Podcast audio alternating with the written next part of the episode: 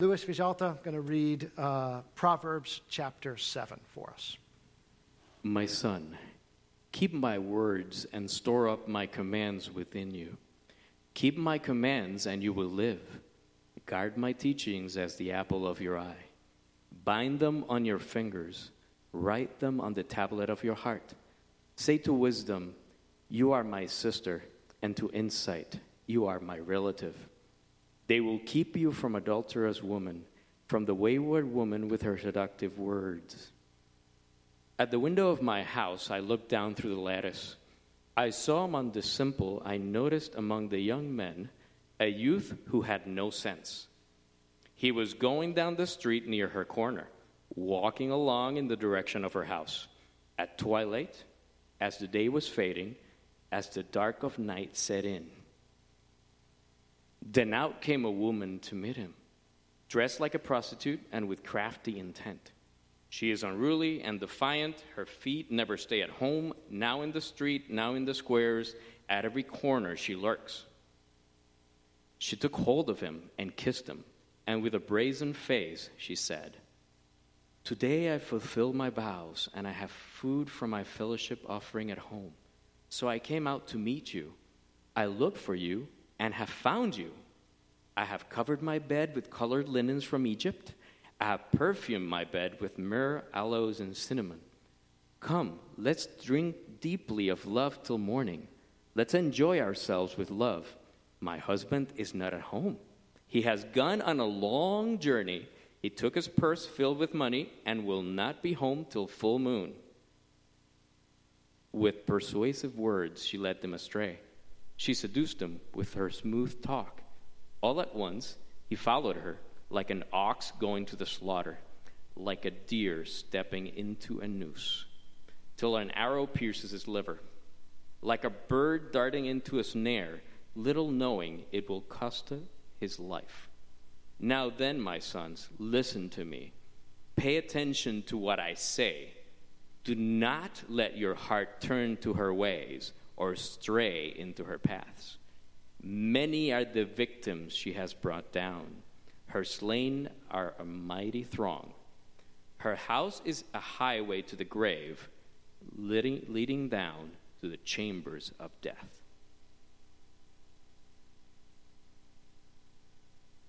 The Word of God. Some of you might be hearing this Bible passage for the first time this morning. And if that's the case, you're probably thinking the Bible is way more interesting than I thought. Anytime someone says to me that the Bible is not relevant to my life today or does not speak to life today, my first thought and my first question is Have you read it? The truth is that God has a lot to say in the Bible, and more often than not, it is more relevant than people even desire especially when it comes to a passage like the one we just read this morning. And thank you for Lewis uh, for reading that for us. We're in this series, Sex by Design. Uh, I had the privilege last Sunday of preaching at our Belmont campus, and uh, what a gift uh, that was to be able to be there. It was so wonderful to see people worshiping and singing and praying in that space instead of just painting and cutting and sawing, though that was wonderful too at one point. Uh, but what a blessing it is to see that place and, and to uh, worship there with them and to share this series. I shared the boundaries message with them that I um, shared here two weeks ago. And I know last week Pastor Brian was with you. And hopefully at that point you walked away with a good understanding of the difference between happiness and joy and what happens when our happiness doesn't equal uh, our joy and our holiness. Uh, so I, that was a great message, and I hope you got a lot out of that. But this morning, we're in the third series, message of the series, Street Smarts, out of Proverbs chapter 7. Perhaps a sermon series on sexuality makes you uncomfortable. If you have not been here the last couple weeks, maybe you're squirming in your seats. There are those who might ask, What is God doing in my bedroom? Oftentimes, when I'm out among people on a Saturday, I'm thinking about the message on Sunday. And yesterday was no different. My kids and I were at the Museum of Science. Wendy, of course, is at the women's retreat, so I have to find things to occupy the kids and I. And so we went to the Museum of Science. And I'm out there on Saturday looking at all the people walking around, the parents and the children, and many people are smiling and happy, uh, except for the ones running out of the theater of electricity with crying kids. Um, but other than that, most of the parents are, are smiling. And I looked around and I thought about this morning's message. And I thought, you know, what relevance? What if those people showed up to our church tomorrow morning? What relevance is a sermon on sexuality?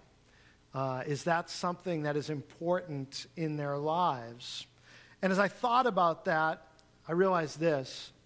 We all know our sexuality is a huge part of who we are. It's a huge part of who we are as people.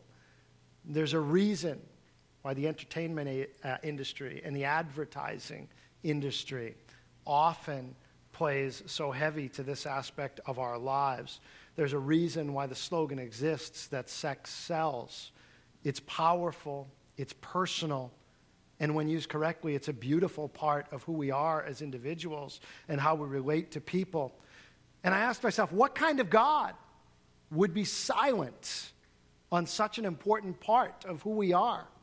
What kind of God would he be if he left us alone to figure out this hugely important part of our lives, if He left us alone to try and figure out this huge, important part of how He designed us to be. So I am glad and thankful for passages like the one we read this morning. I am thankful that God speaks to us and gives us direction on this part of us that often maybe we don't talk about in church, maybe we don't talk about in a lot of places, but it's so important. In this passage this morning, we find a father teaching his son about sexuality and temptation. He uses a story to tell him about a young man who lacked judgment and his experience walking down a particular road where a very particular woman lived. From there, the action progresses quickly, as you might have heard as Lewis read. It goes from walking down a road to seeing a woman to kissing to going home with her for the evening. The father then plays out the long term end of the young man's actions, saying they lead to death. Or, as Eugene Peterson translates the passage in his translation, The Message, he says it this way, the way he translates the last couple verses of this passage, and I, I think this is helpful. He says, So, friends, listen to me. Take these words of mine most seriously. Don't fool around with a woman like that. Don't even stroll through her neighborhood. Countless victims come under her spell. She's the death of many a poor man. And here's what, here's what I read it to you for. It says, She runs a halfway house to hell, fits you with a shroud and a coffin. And I like that imagery. She runs a halfway house to hell the road leads to death. He's not saying that the woman actually killed the young man. He is saying that the road of living in such a foolish and careless way sexually will lead to spiritual death. The road has consequences that are unavoidable, consequences that are natural results of committing the act itself. Sometimes when it comes to the laws of God, we confuse them with the ways of the way our laws work in our world. Uh, we confuse them with our thoughts of laws and, and directives. Dorothy Sayers, an author, uh, gave a helpful example of how to look at the way our God's laws are different than our laws, or way the moral law is different than our laws. And she said there is a difference between the law of the stop sign and the law of the fire difference between the law of the stop sign and a law of the fire. Dorothy says the law of the stop sign is a law that says that if traffic is heavy on a certain street, and as a result of that, the police department or the city council decides to put up a stop sign. And then they also decide that if you go through that stop sign, there'll be a cost to you 25 30 or $35 or much higher than that, maybe in our Commonwealth. If the traffic changes and it gets more busy, they might make the penalty more heavy. Or if they build a freeway around that road, they might get rid of the stop sign altogether. They can get together and vote and control that. That's the law of the stop sign. But then she said there's also the law of the fire. And the law of the fire says that if you put your hand in the fire, you get burned. Now imagine that all the legislatures of all the nations of the entire world gathered in one great assembly. And they voted unanimously that here on out, fire would no longer burn. The first man or woman who left that assembly and put his or her hand in the fire would discover that the law of the fire is different than the law of the stop sign. Bound up in the nature of fire itself is the penalty for abusing it. Dorothy Sayers says the moral law of God is like the law of the fire. You never break God's laws, you just break yourself on them. God can't reduce the penalty because the penalty for breaking the law is bound up in the law itself. And the father in Proverbs chapter 7 is communicating this to his son. He said, Look, you go down this road, and here's where it leads. Here's where it leads. He's telling him it's like the law of the fire. But most of you don't need me or God to tell you that this morning. Because you probably know someone in your life. If it's not you yourself, particularly, you know someone in your life who has gone down this road that this young man has gone down and who has experienced the consequences of straying down this road and following these actions of the young man. Consequences that involve marriage vows that are broken, families that are torn apart, children who are confused, hurt, scarred, family dynamics that make this holiday time of year awkward and confusing, feelings of betrayal, mistrust, loss of love, loss of security. If you've personally walked down this road or you know someone who is, you know that this is the consequences of breaking these laws of God. A break in your relationship with God and with others is the natural result, and yet many people choose to walk down this road, anyways. I want to spend the rest of our time this morning on answering two questions. I'll spend more time on the second than the first, but here's the two questions I have for us when it comes to this passage. How does a person end up on this road?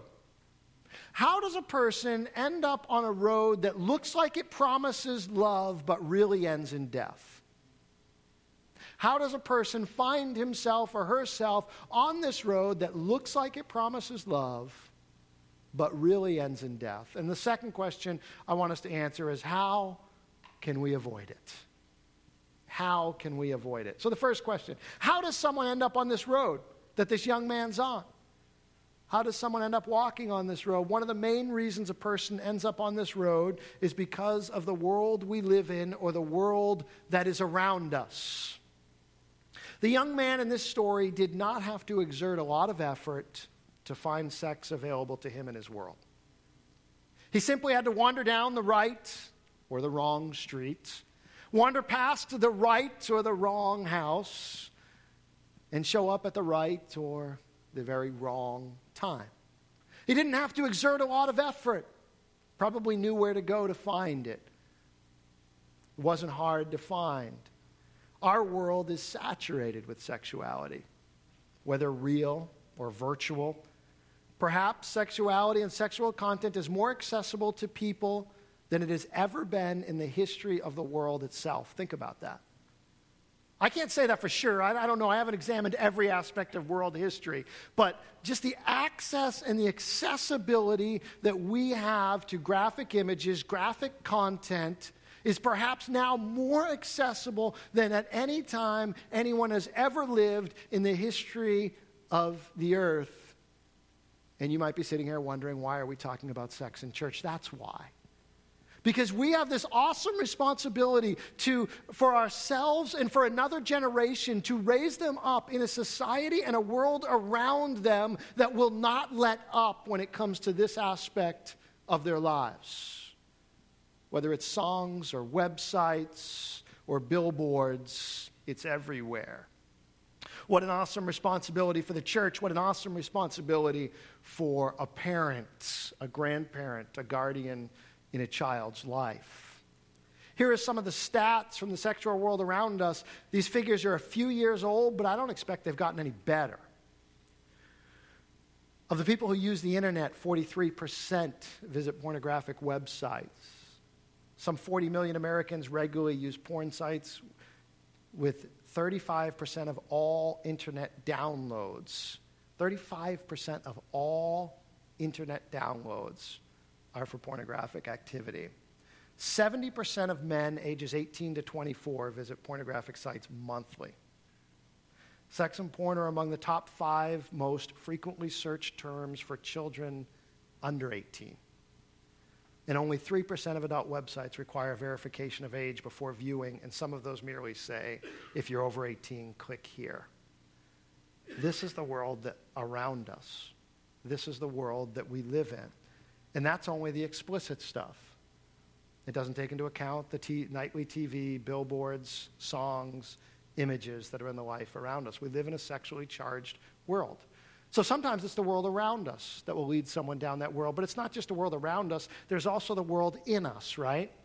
There's also the world that's in us. And by the world that's in us, I, I mean both good and bad both good and bad. And you might, that might surprise you. You might say, well, what about the good world within us would lead us down this road? Well, the good is that we, the, the world within us is that the way God created us and designed us, He's given us hormones, He's given us desire uh, for one another. You can call it a sex drive, you can call it what, what, what you will, but I would say that is God given within us, that drive and that desire to be uh, uh, with someone, to reproduce. I sometimes, I was thinking about this this week, I'm thinking maybe God put that there because He knew we were too selfish to reproduce otherwise that, that, that, that God put this drive and this desire within us, and this is given by God. Now, it's perverted by the world and by Satan and, by, and, and twisted in many ways, but I believe this is part of our design. There's a strong urge within us to be with another person. It's God given. Well, however, this drive in our world of earlier onset puberty and later marriage is not only having to be managed longer, but through the most active parts of someone's life. You think about that. People get married later. Some uh, 20s, late 20s, early 30s. I don't know what the average age in our, in our state is now, but I imagine it's probably later 20s, early 30s. And so you have this drive, God given drive within you, living in an explicit world around you that you are having to manage for some 15 years before it can be fulfilled in a God designed way. Uh, 15 of the most active years of your body and your hormones and everything else that's going on in your body. It's why some people end up perhaps on this road. But there's also a negative part of the world within us. Those places where sex has been distorted in the past, misrepresented, or mishandled. Images and experiences and words that dwell deep within the recesses of our heart and brain, pictures that were embedded there with strong doses of endorphins at some point in our lives.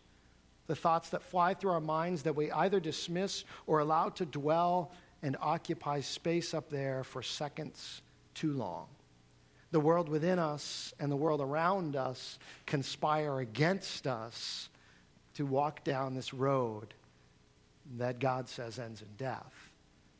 But it's how I believe many people in our world end up in this, on this road. This world that lives within us causes tension in the lives of those of us who follow Christ, especially. The tension of how to live in this world saturated by sexual content and how to deal with the healthy urges within us and not foster the unhealthy ones, all the while staying true to God and his plan. And Solomon recognized this tension if you read the Song of Songs, rated PG 13, not recommended for those under 13. But Song of Songs in the Bible, if you read that book of the Bible, it, it, many times throughout that, the woman in that passage says, Don't awaken love before it's time. This recognition that this tension is going to exist, that this desire is there and given by God and it's love, but it's not to be awoken before the proper time and place. Because once it's awoken, you're dealing with that tension. You're dealing with this fact that you have this desire and no God designed outlet for it. And so she says, don't awaken love before it's time. And this is why also often with kids, we get upset, right? When, when, the, when this sexual world intrudes upon their childhood. And we, we're mad about that. Why? Because love gets awakened before the right time and place. So Solomon says, don't awaken love before its proper time. And so many of us find ourselves living in this world of tension because the world around us and the world within us conspires against us to live within a God honoring and God loving and God designed way. So, how does God expect us to fight such a battle? Why does God expect us to fight such a battle? And I would say because He loves us and wants His best for us. The commands of God around any area of life are often looked at in a negative light. But the truth is, wherever God gives a directive, He's always protecting us from something and providing something for us. Or protecting us from something and pointing us towards something better. There's a battle that goes on, but there's a reason for it. So that leads us to the second question How can we avoid the road that leads to death? How can we? If you are a parent or grandparent or a guardian of a child, and maybe, you know, this part of your life, you've, you've already dealt with many of the questions and answers, but you are raising someone up. And the question becomes, how? How do you stay off this road? How would you tell them? How do you protect this area of your life? Or if you're struggling, Maybe it's you particularly. How do you protect this area of your life? How do you keep from straying onto the road that many people, many God loving, God fearing, church attending, pew sitting, worship song singing, offering giving people still found themselves walking down? How do you stay off that road? How do you stay off that road? The father tells his son what to do. But the answer is not found at the end of the passage, it's found at the beginning in verses 4 and 5. If you look at chapter 7, verses 4 and 5, the father says to the son, Say to wisdom, You are my sister, and call understanding your kinsman. They will keep you from the adulteress, from the wayward wife in her seductive words. He says, You know what? Make wisdom your companion and understanding your friend. He's saying, Don't be like this simpleton. Don't be like this fool. Live wisely, aware of yourself and aware of the world around you. Have some street smarts, my son understand what's going on. Don't walk through life as a fool and a simpleton. Have your eyes open to know what's going on. Don't deceive yourself because that can happen, right? Especially in the area of sexuality, we can allow our hearts and our body to deceive us. Paul talks about the wrestling he had with the flesh, and many people can identify with this because it feels, maybe to you, like a wrestling match. So he says, make wisdom your companion. Think about it way ahead of time. Have a game plan. Don't get duped. Like so many things in life, the separation is in the preparation ahead of time. It's not when the road is right in front of you, it's way before when you've made the decision to stay out of the neighborhood. It's way before when you know the road is there, the website's there, the opportunity's there, the TV show is there, the movie's there, the opportunity's going to be there, the text is there. It's way before that when you say, I'm going to stay away from that neighborhood. The decision is not made in the moment. The decision is made way before. It's made when you make wisdom your sister and understanding your companion. When it comes to avoiding the road, the strategies of wisdom can be placed under two categories. We can call them protections or provisions, roadblocks, blocks of the plan of God, or as I like to say, the fence and the swing set. The strategies come under two categories the fence and the swing set. If you've got some uh, a dangerous street that you want to keep kids away from, you can do it in two ways that I know of. One way is you can put a fence up around your property between your property, the safe area, and the dangerous street. You put the fence up around your property and it keeps the kids from getting outside the fence. It keeps them away from the danger. It blocks them from a dangerous situation. You're not trying to hinder their fun, you're trying to preserve it and keep them from danger. You can put the fence up, but you can do something else. You can put a swing set up.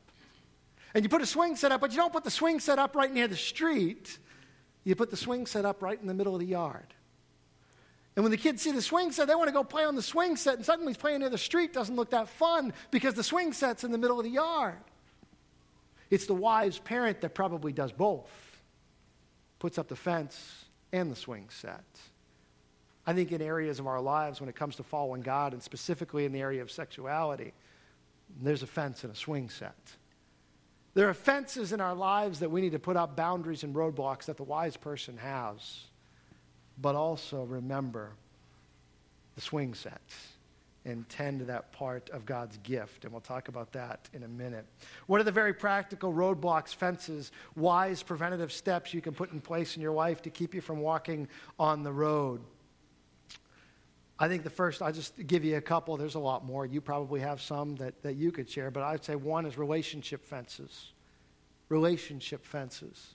And yes, fences against relationships that are potentially harmful fences against relationships that could go down the wrong road. And those relationships certainly can be person to person. But in our day and age, they are social media, they are electronic communication.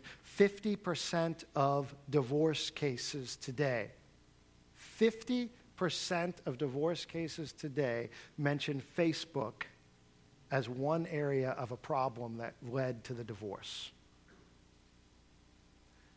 in our day and age, we're protecting our relationships. It's not just about the person to person relationship, which, yes, you have to protect against that. But the electronic communication, the social media, that what looks harmless, what protections do you have in your life to protect against those relationships going down a road that you never intended them to go? That one's probably obvious. But the relationship fence that I would encourage that maybe isn't as obvious is do you have healthy relationships in your life with someone of the same gender that can ask you the hard questions about this area of your life? Because if you have a healthy relationship of accountability, of, of, of friendship with someone in your life, man, is there another man in your life who can sit down with you on a regular basis and say, man, this is a struggle for us in this world. How are you doing with this? How are you doing with staying true to the marriage vows to your wife, not just in your flesh, but in your mind? How are you doing with that? Someone who will not judge you or condemn you, but will walk with you and love you in grace and recognize the struggle and pray for you and talk with you and call you when the tempting situations are there, when you're on the road for work or you're away from your spouse for a lengthy time someone that will check in with you? Do you have those kinds of relationships? Woman, do you have another woman in your life who can talk with you about that when you are frustrated or tempted? Who will talk with you about the struggles? Because I think that relationship fence can be just as powerful as the relationships we stay away from. You got someone in your life who, on a regular basis, is having those regular conversations with you. Young person, I'd encourage you to start those relationships now because I will tell you they get harder as you get older. They get harder as you get older. And there's a lot of adults nodding their heads in this room right now because there are a lot of men and women sitting here that do not have even one relationship in our lives with someone that could ask us those questions. So get to the place where you hold each other accountable to God's standards, the way you've committed to live in your life now, sooner rather than later. Live in community. The young man, I can't help but notice, was walking down the road alone, not with his friend. I wonder what difference it makes when you walk down that road with someone you just left church with, or someone you're going to go to Bible study with, or someone you're in a small group with Suddenly, that's a different story, isn't it? I read a story about uh, Rich Mullins. Uh, many of you may have known, uh, great singer, songwriter, died way too young at the age of 41. And, and he wrote a lot of songs, Christian songs, and, um, but he struggled. He said in this area, sometimes of his life, this area of, of um, pornography or sexually explicit images or, or entertaining these thoughts. And, but he, he tried to get a hold of it, so he traveled with someone to keep him accountable. And he was in Amsterdam one night and he uh, was struggling with this aspect of his life. But actually, what he was doing was he was secretly waiting for his friend to fall asleep so that he can go and walk the streets uh, on his own and just kind of be tempted. Maybe not give in in a sense, but be tempted. And he said that's what he was doing. And he waited till like 5 a.m., and his friend would not fall asleep. And he was struggling with this inner self in his life. And he said that's the moment where he took up a pen and a paper and he, he wrote one of his most famous songs, which is called It's Hard to Be Like Jesus. It's hard living in this world of struggle and temptation. It's hard to be like Jesus, and yet he's called us to. He's called us to live this way, and he's given us his spirit to do that. But you have that friend there with you. This man was walking down the street alone. How many of you are walking alone? Is there someone in your life you can begin to develop this kind of friendship with? Would you be willing to make the first move? To sit down for coffee and say, Look, I don't have anyone in my life like this. Maybe you've got someone already, but I need someone. And would you be willing just to help me stay accountable to those commitments I've made before God and before others? Would you keep my confidence? You know, and you know, might know already who that could be in your life. For men, you know, one place, the Monday Night Men's Group is a place for sharing and for accountability. Um, if you're struggling with pornography or use of pornography, I'd encourage you go to that Monday night group, find a man to walk with you because here's what I know. I will pray for you and I will pray with you that God would instantly deliver you from that. And God sometimes does that, but he usually works through process. He usually works through a process healing. He usually works through time walking away. And what he usually works through is another man in your life who will walk with you to get you to that place of healing. And you need, if you are struggling with this, you need someone to walk with you because the devil wants to get you alone and keep you alone and you need someone who will walk with you. And so I called Joe Hablo yesterday and I said, Is this a play? Is this what the Monday night group would do? And he said, Oh, yeah. He said, We've had people come and share and, and we talk with them and walk with them. And so I'd encourage you that Monday night group could be a place.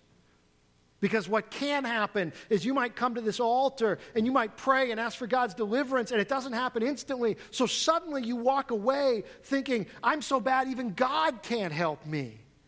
But in reality, it often, God has put the church, other brothers and sisters around because this isn't just a man problem.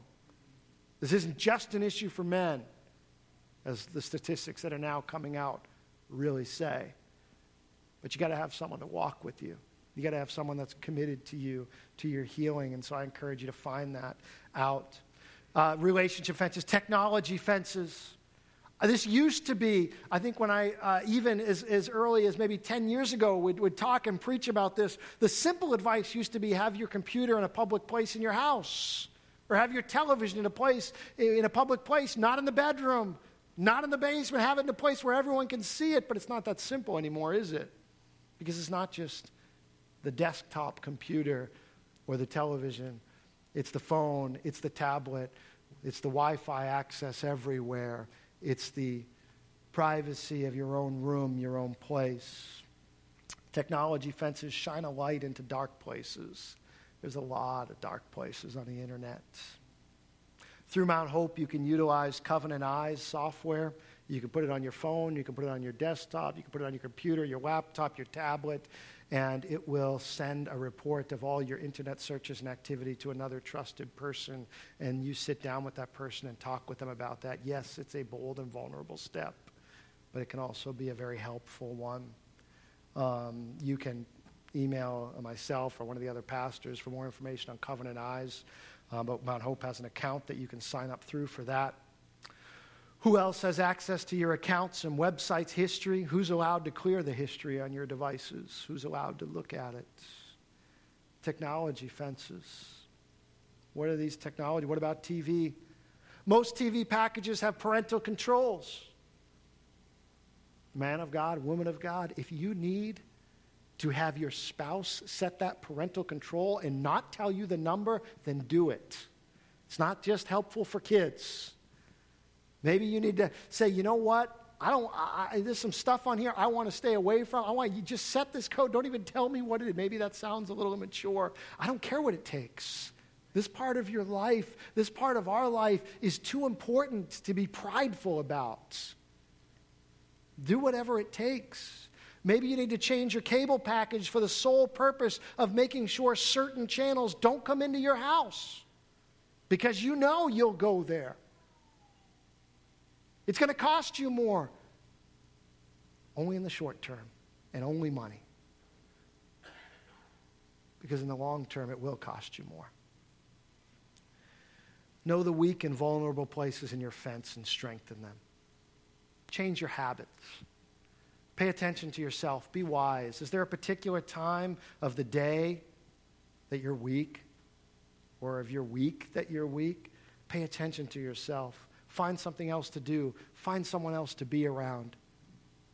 Is there a particular time of your week that you need to just find something else to do because you know that temptation will set in at that moment? Is there a different pattern you need to take getting to work or even around your office?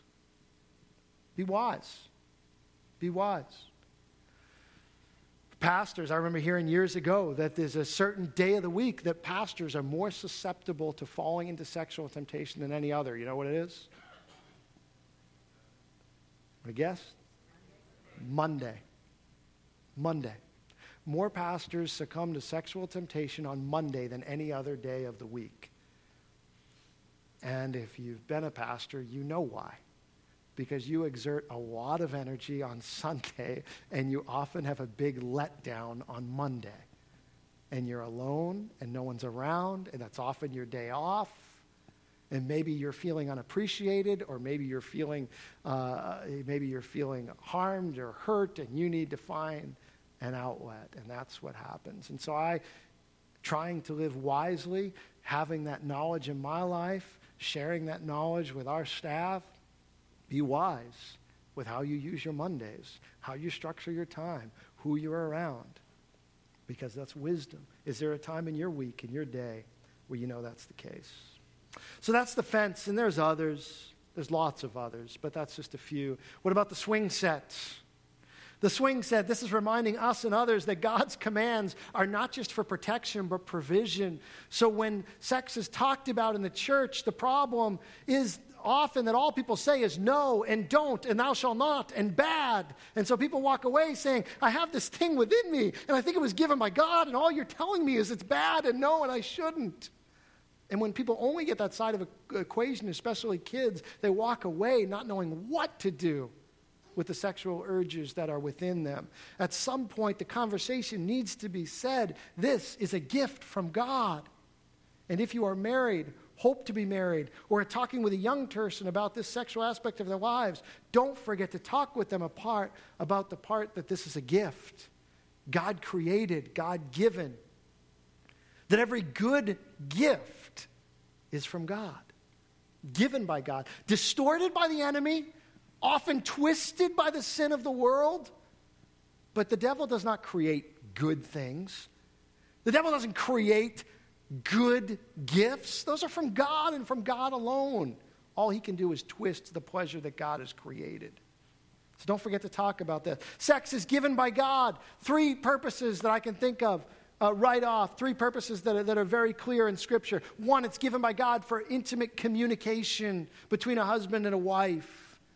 The Bible, when it talks about uh, a relationship, physical intimacy between a husband and a wife in the Old Testament, uses the word yada, or it's translated in your scripture, to know.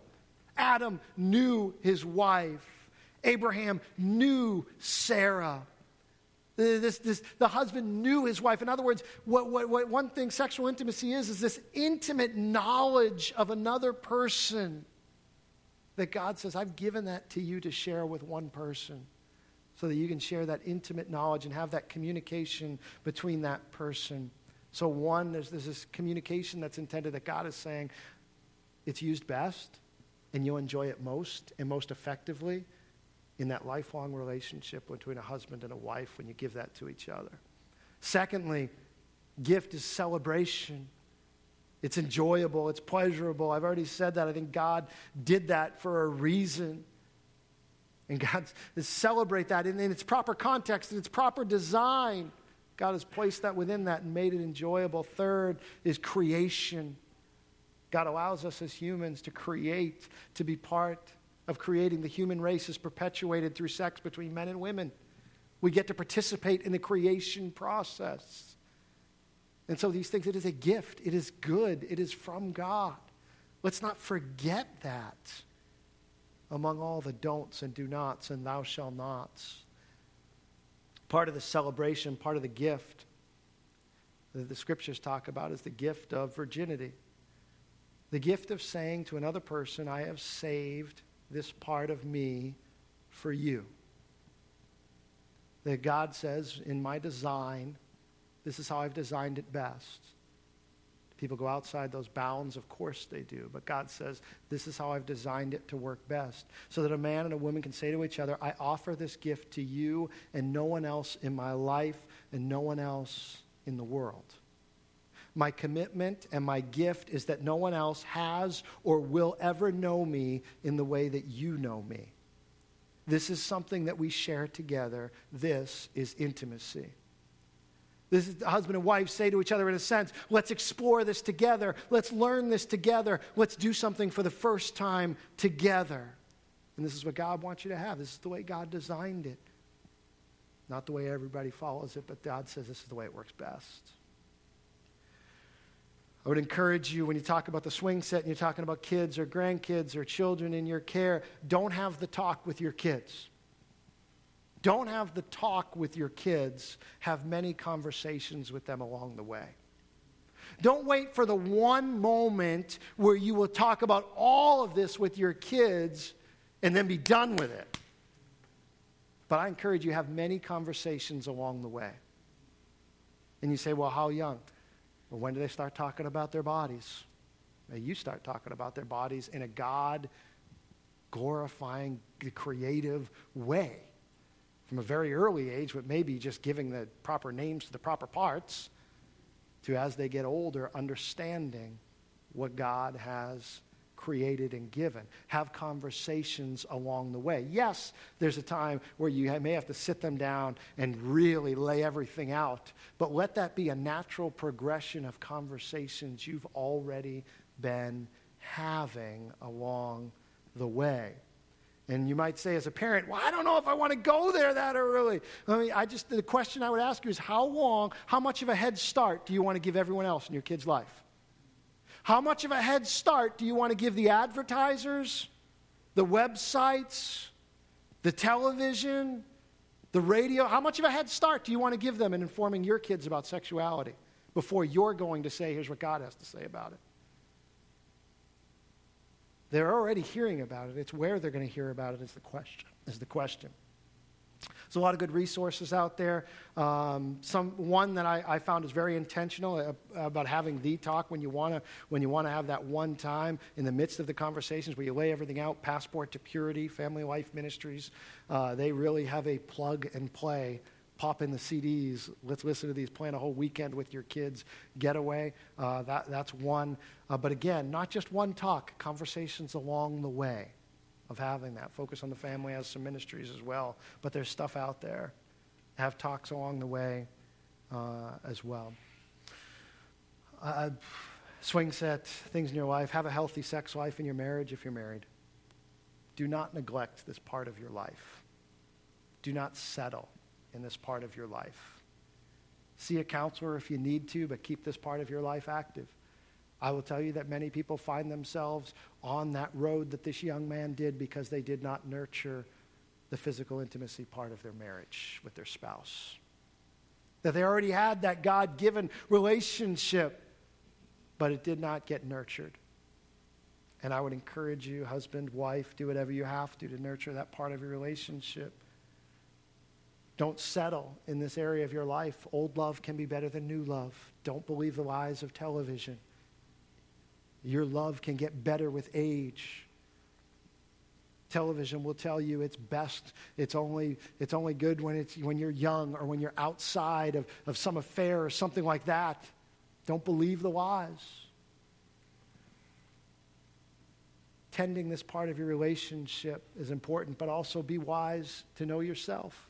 If you leave this part of your relationship to the last few minutes of your frantic day or your frantic week, don't be surprised that it's not as valuable in your relationship, that the amount of time and effort you invest in it is probably what you're going to get out of it as a valuable part of your relationship.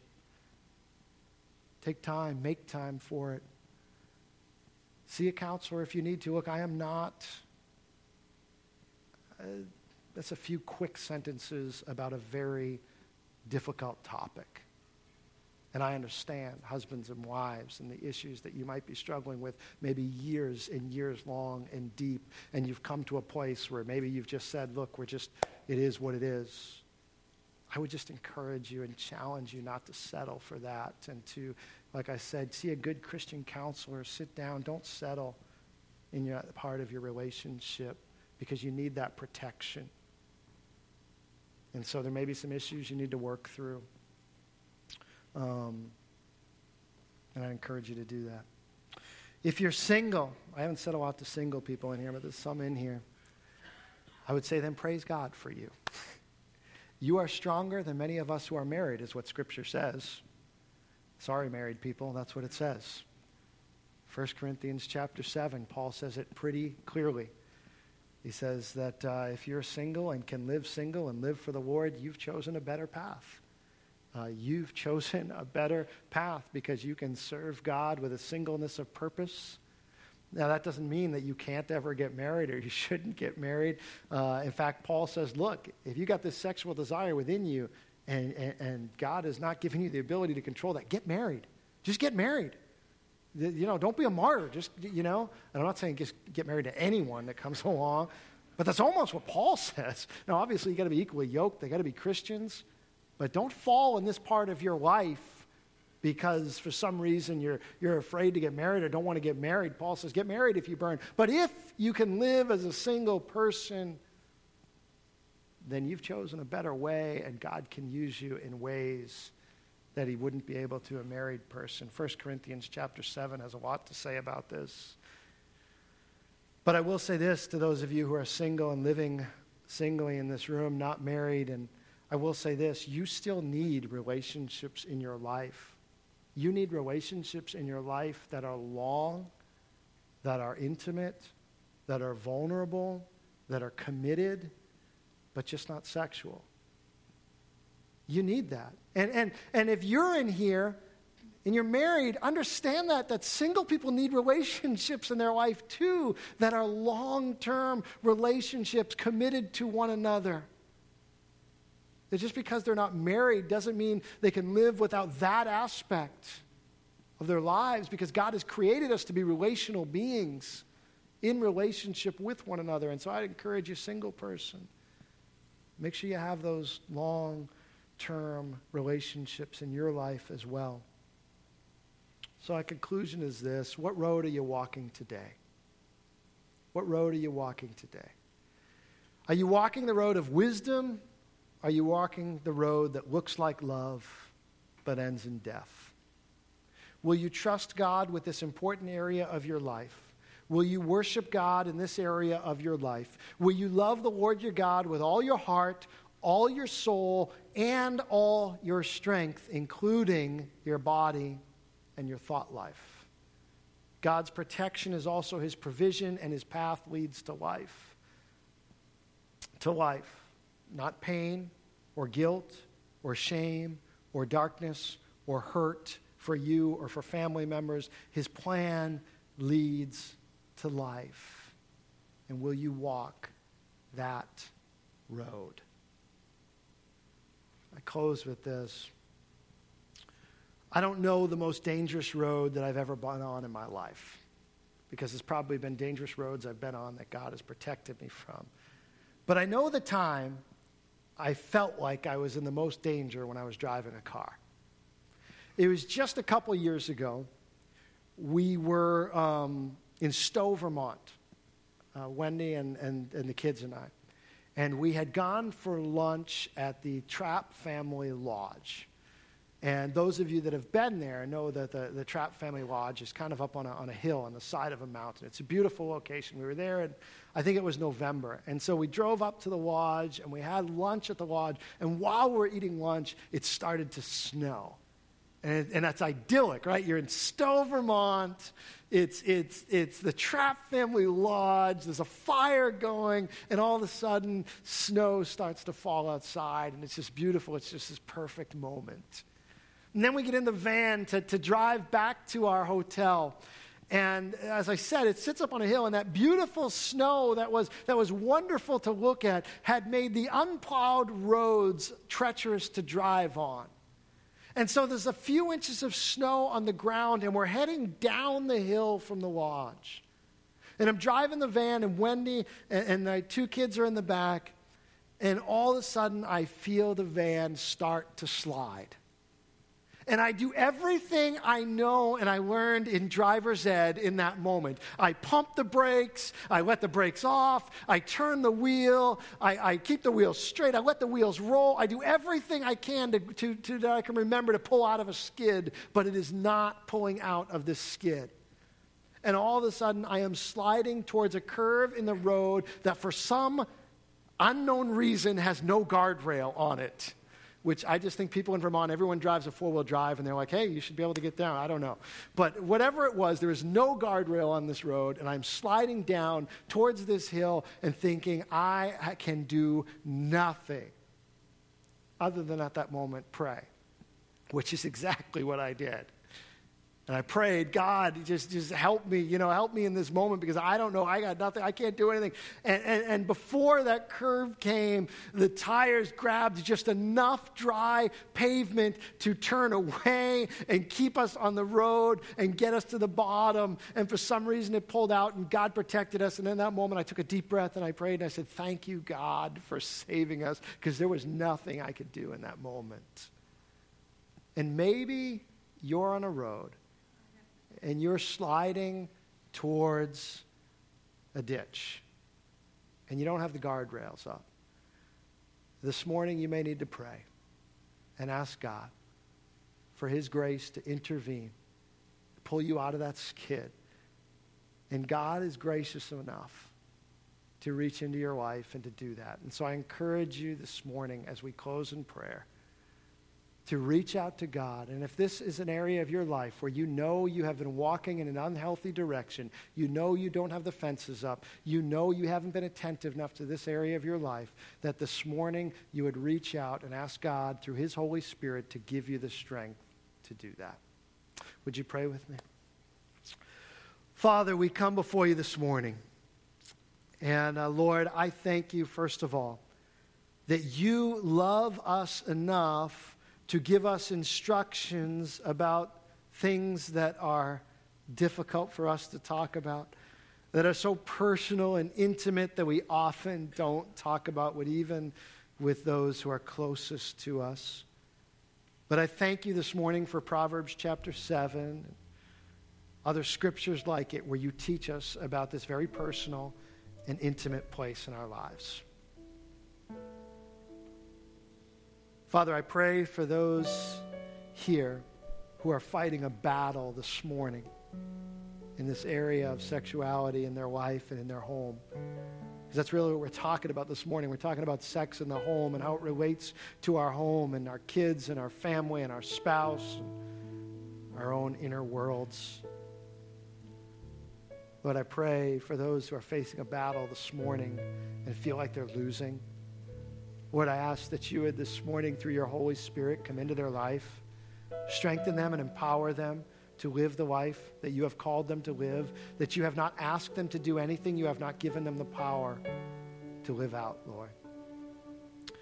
God, I pray for grace for those who need grace this morning. I pray for forgiveness for those who come and just need forgiveness.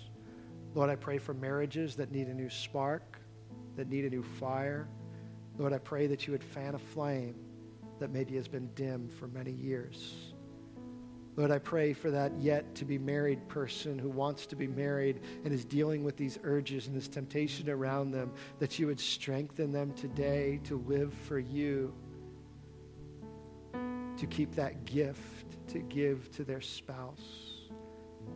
I pray for that one this morning who is feeling perhaps condemned or judged because they already gave that gift away to someone else, that this morning you would come into their life, renew them, extend your grace and your forgiveness as they commit from this day forward to living for you and within your plan in their life. Lord, I ask that you would just help us in this very personal, intimate, and yet powerful and beautiful area of our life to live completely for you in every way. Lord, we ask this in Christ's name. Amen.